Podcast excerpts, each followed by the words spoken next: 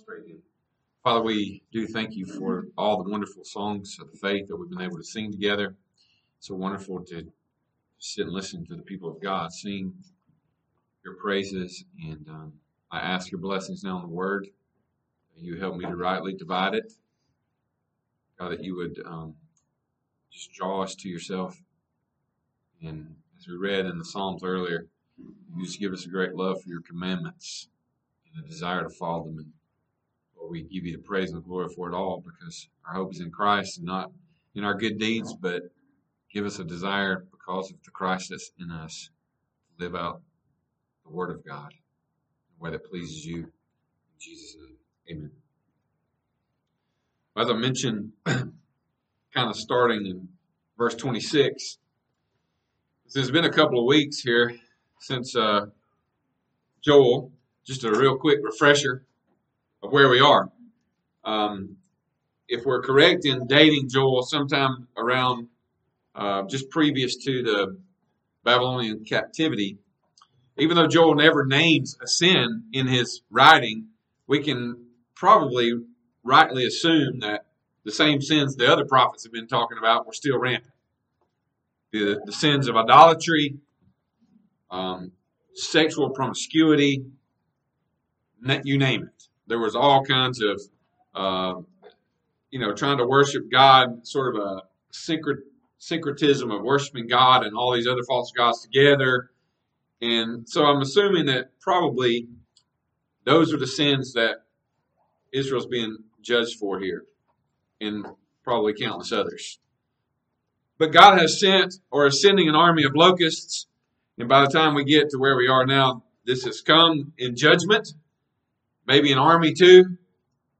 Maybe an army described as locusts, or maybe locusts described as an army. I don't really know. It seems like there are times they're both being described. But either way, the point being that the judgment of God has come upon his people. But so too has a call to repentance. But with the Lord, repentance is always an option until it's not, right? So, God, in His graciousness and His love for His people, not only issues a call for repentance, but He also make his, makes promises of restoration. And that's kind of where we're getting to here in our text. And as we read here and from the New Testament, these promises are very much messianic. In other words, they have to do with the coming of Christ. And I don't know that you can even deny that. I mean, there's no way, especially we read Acts chapter 2 again. In Peter's sermon that we talked about the last time I was with you, he says, These are the days spoken of by the prophet Joel. Literally, this is what was uttered by Joel. So, number one rule in Bible interpretation is if God's Spirit has um, inspired one of the New Testament writers to say, this is what the Old Testament was talking about, you don't have to even look that up in the commentary, okay? It's good to go right there. So this is what Joel was talking about, Peter says. And if we are correct, again, in placing Joel's prophecy somewhere prior to the Babylonian captivity, then obviously some of what Joel says in chapter 2 has to do with the physical restoration that he is bringing after the captivity is over. In other words, they're coming back to Jerusalem. Because obviously, if you go back to chapter 1, everything that God destroyed in chapter 2, he's restoring. Everything. The crops to the, the drought, everything is being restored. But then in verse 26 and 27, there seems to be a shift towards something very permanent and lasting. In other words, if you're kind of wondering, reading into chapter 2 all the way till you get to verse 26, what is he? So he's just going to bring them back to the land that he took them from and then give them everything back that he's destroyed with the locusts and the armies, or the armies of locusts. But then you get to verse 26, and it seems like maybe there's something a little more permanent and lasting coming down the way. You shall eat in plenty and be satisfied, and praise the name of the Lord your God, who has dealt wonders with, wondrously with you, and my people shall never again be put to shame. And here's another rule of interpretation. If something is repeated, it's probably pretty important. So it turns around right in the very next verse. You shall know that I am in the midst of Israel, and that I am the Lord your God, and there's none else. And my people shall never again be put to shame.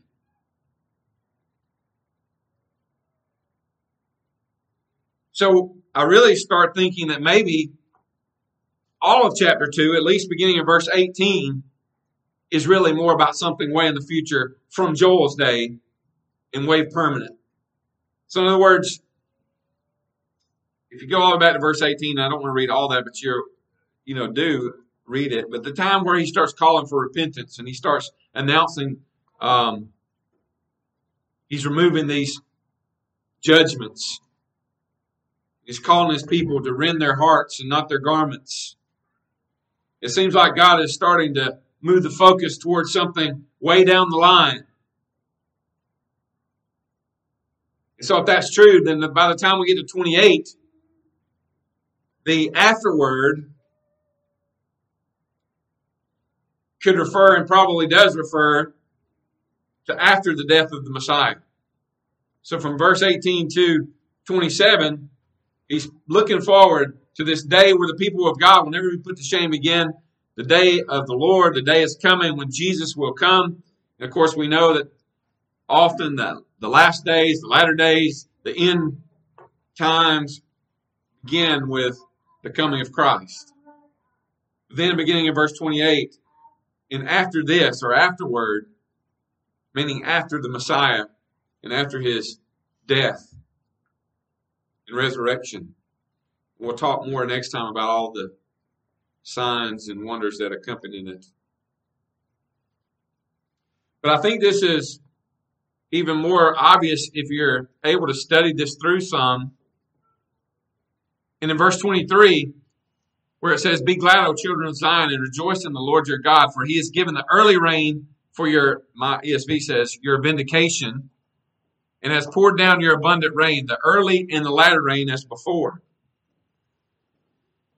I don't think any of our English translations show this, but there's a lot of historical evidence that a, better translation for the early rain for your vindication is possibly He has given you a teacher of righteousness. There's a lot of Jewish writing, and there's a lot of writing in the Puritans and all through church history that suggests this is what Joel had in mind.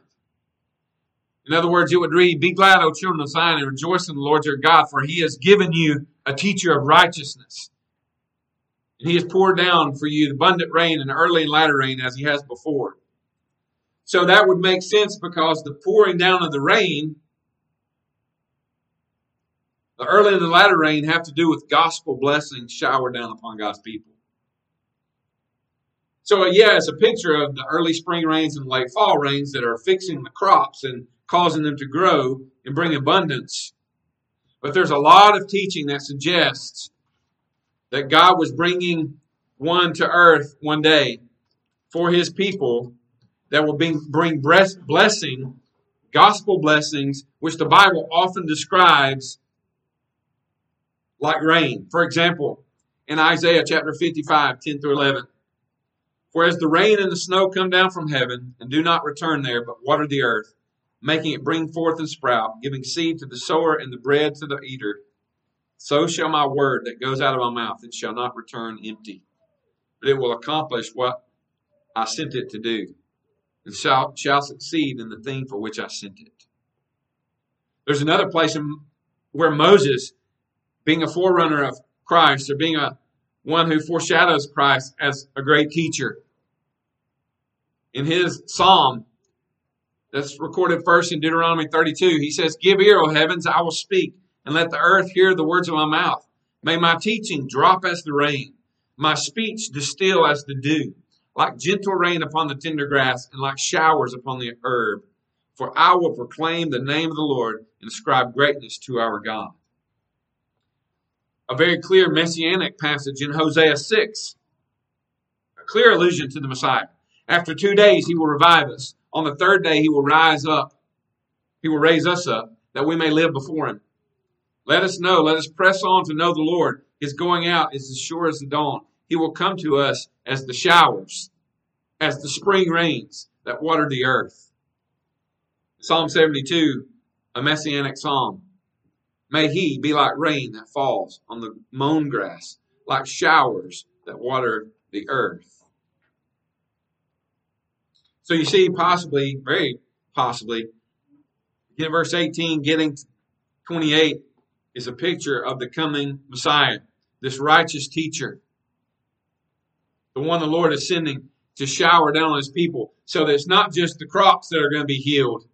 There is a coming blessing and showers, the, the early and the latter showers that will never cease, and his people will never be ashamed again. Why? Because this teacher of righteousness is coming and it'll never be the same after that. The gospel era in which God will pour out his spirit on all flesh. And we pick back up in verse 28. I will pour out my spirit on all flesh. Sons, daughters, old, young, even servants. Meaning the gospel would be for all kinds of people from all over the earth. Now, this blessing at first, of course, in Joel's day and his prophecy was to the Israelites. No doubt. This made sense to them. Your sons, your daughters. Remember an allusion back to Moses' day when the Spirit poured out on many there and they prophesied. And Moses said, I long for a day when all of God's children will have this spirit of prophecy. So God says here, after these days of this Messiah, I will pour out my spirit on all flesh. Sons and daughters, old and young. There'll be none left. All kinds of people in all the earth. Now, I point that out because some people like to use the word all and say all always means all, every single person. And it can't always mean that. If it did, this would make no sense. If you say every person that's ever lived, God poured his spirit out on them, that would not make sense. But he says all flesh. And again, I think he means all kinds of people everywhere because he goes ahead and points that out. Young, old, men, women, servants, non servants. And of course, we go to the New Testament, and we find out, oh, he even meant Gentiles too. Everybody, all kinds of people from everywhere. But not all, every individual, but he goes ahead and points out clearly the ones that will have the Spirit poured out on them are all who came who call in the name of the Lord. And who are the ones who call in the name of the Lord? Those on whom the Lord calls. Always that precedent. Just a little fun fact to point out there.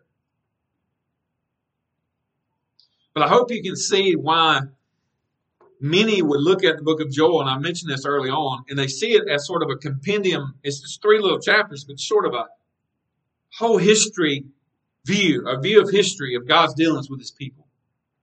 And you can kind of see how maybe it could have been concise enough to have read the entire thing during worship services because a lot of people believed it was done in the, in the first century church. They'd take the book of Joel and just read it. And it was a reminder of people to people, not just in Joel's day, but prior to Joel, because all of the quotes he puts in from Deuteronomy and Hosea and Amos, he's bringing all this back to bear to the people. Don't forget, God's history has been about redeeming his people. It's been about covenant. The promises and the curses of the covenant, all present in Joel. The blessings of repentance and restoration. The hope of rest and never again being judged because of sin, because your sin will be judged in the Messiah. In the book of Joel, we see the fruition of God's plan to save a people for himself from every tribe, tongue, and nation that God showed favor on one small group of people and made them a nation to demonstrate his particular salvific love for a people group known as the church, which is incredibly diverse and unique and spans the entire globe now and will endure for all eternity. I think that's what's summed up in this, and my people will never again be ashamed. Beautiful imagery of the people of God loved through the work of the Savior Christ. Years restored, food aplenty, satisfaction. I ask you, is there anything more satisfying than the thought of years restored? Or being full? I love this thought that in Christ there is no wasted years, there's no wasted actions, there are no wasted relationships. In Christ there's no loss, only gain. Those in Joel's day could, could and would look back and say, man, what a waste. We spent all this time toiling over the fields. We had all these vines and they were all looking so healthy. And then the locusts came and destroyed it. But then they could be reminded as they keep reading, oh, but it caused our hearts to be torn. And it caused us to turn to God from our idols. So all will be restored, meaning not necessarily everything will be put back as it was, but rather everything will be such that you won't be burdened by what was taken and what is missing. I think that's what restoration is all about. Restoration is God taking everything that was we saw as messed up and jacked up and torn and broken, and He repairs it in such a way that you don't have to look back and regret Oh, I shouldn't have done this. I shouldn't have done that. You, you see that God put all this together perfectly to put you where you are at this moment. It doesn't excuse sin. But if we don't see restoration in that way, I believe that's exactly what this language is all about. God saying, I, I destroyed everything to bring you to repentance, but now I'm going to restore everything. You won't even remember what it was like when I destroyed it. It'll be so healed and so fixed.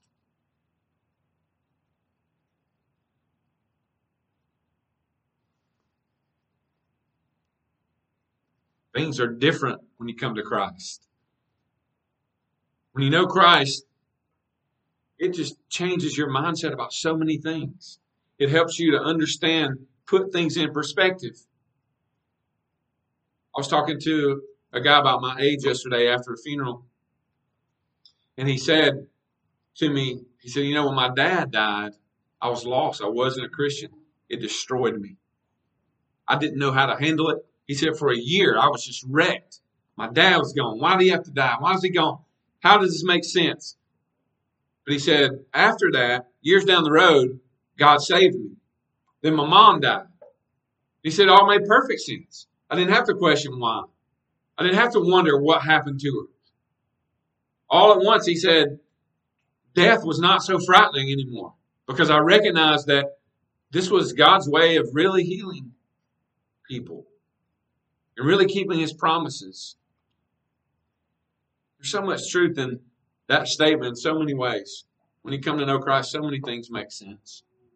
So many things you used to struggle with and wonder about. Man, I'm telling you, in, in what we do for a living, every day almost somebody's leaving this earth. And I told this guy yesterday when I was talking to him about this, I said, you know, there is a there is a total difference in watching somebody who does not have the peace of the Lord die, as opposed to watching somebody who does. I mean, it's not to say that the people of God aren't scared. We we've had we've known we've known people even recently that in the beginning they were scared. What's going to happen next? What, what's going to happen to me? How am I going to suffer? They were scared, but by the end, it's just like the peace of the Lord had taken over. They're ready. Almost like saying, I'm just bring it. I'm ready to go now. It's that kind of thing. And it's not just about death, but Christ restores in such a way that all of life makes sense. It may take a little while for you to put all the pieces together and some days we all have places, uh, we find ourselves in places where nothing makes sense and everything's in chaos. But eventually, God settles our hearts and helps us to put things in perspective. And we can understand that all things really do work together for good to those who love Him and are called according to His purpose. So, has your heart been torn by the gospel truth that apart from Christ you have no hope. I think that's the whole point of all of these Old Testament prophets that we read. God grabbing hold of his people and shaking them by judgment to say, There is no God but me. Why do you roam? Why do you dare bow down to any other? There is no other God except me. There is no hope still apart from Christ. You will never have true rest, true satisfaction until you know Christ. And until you know that Christ has purchased you with his life and death on the cross. It's like we sang about earlier. The entirety of the Old Testament, the entirety of history, is to show God's work of salvation and glorification of the church, as well as to demonstrate himself worthy of all praise and honor and glory.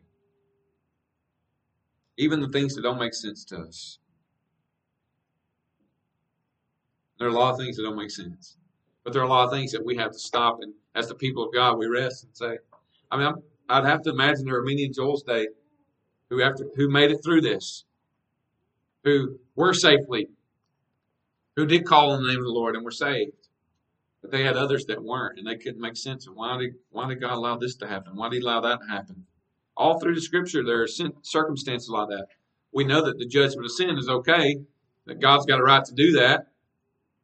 But until it comes home and we're watching it, it's hard. It's then it's hard to grasp. But God is able to calm our spirits and say, hey, all these things are for my purpose and for my glory. This world and this life can be very, very unsatisfying. You can gain and earn and succeed, and in a matter of seconds, you can be drowning in loss and failure and emptiness.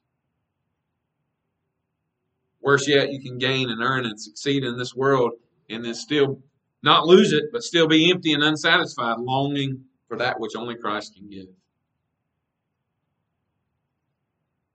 Ultimately, He gives it in eternity. But we get to enjoy it in measure now. It's that understand. It's that part of eternity that God puts in, has put in our hearts that keeps us going. That now, not yet, part of our salvation. Man, I know I'm redeemed. I have abundant life.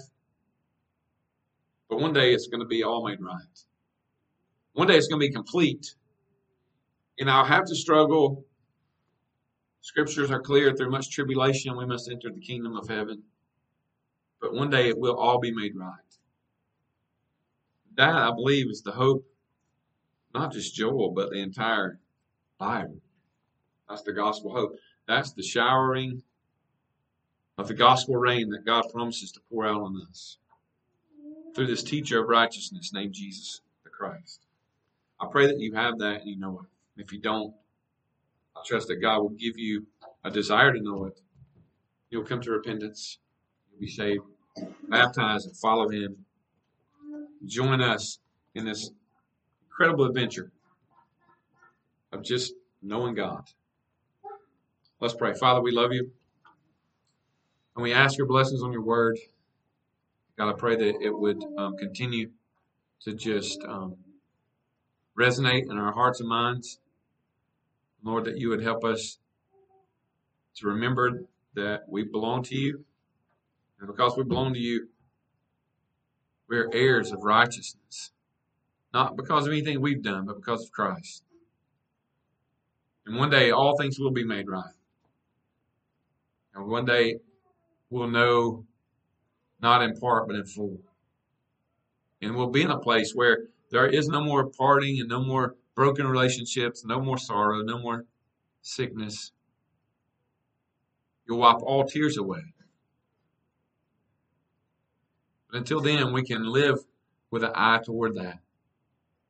We read every week about different people across the world who suffer the ultimate price for their faith we haven't suffered that, but there's a lot of suffering.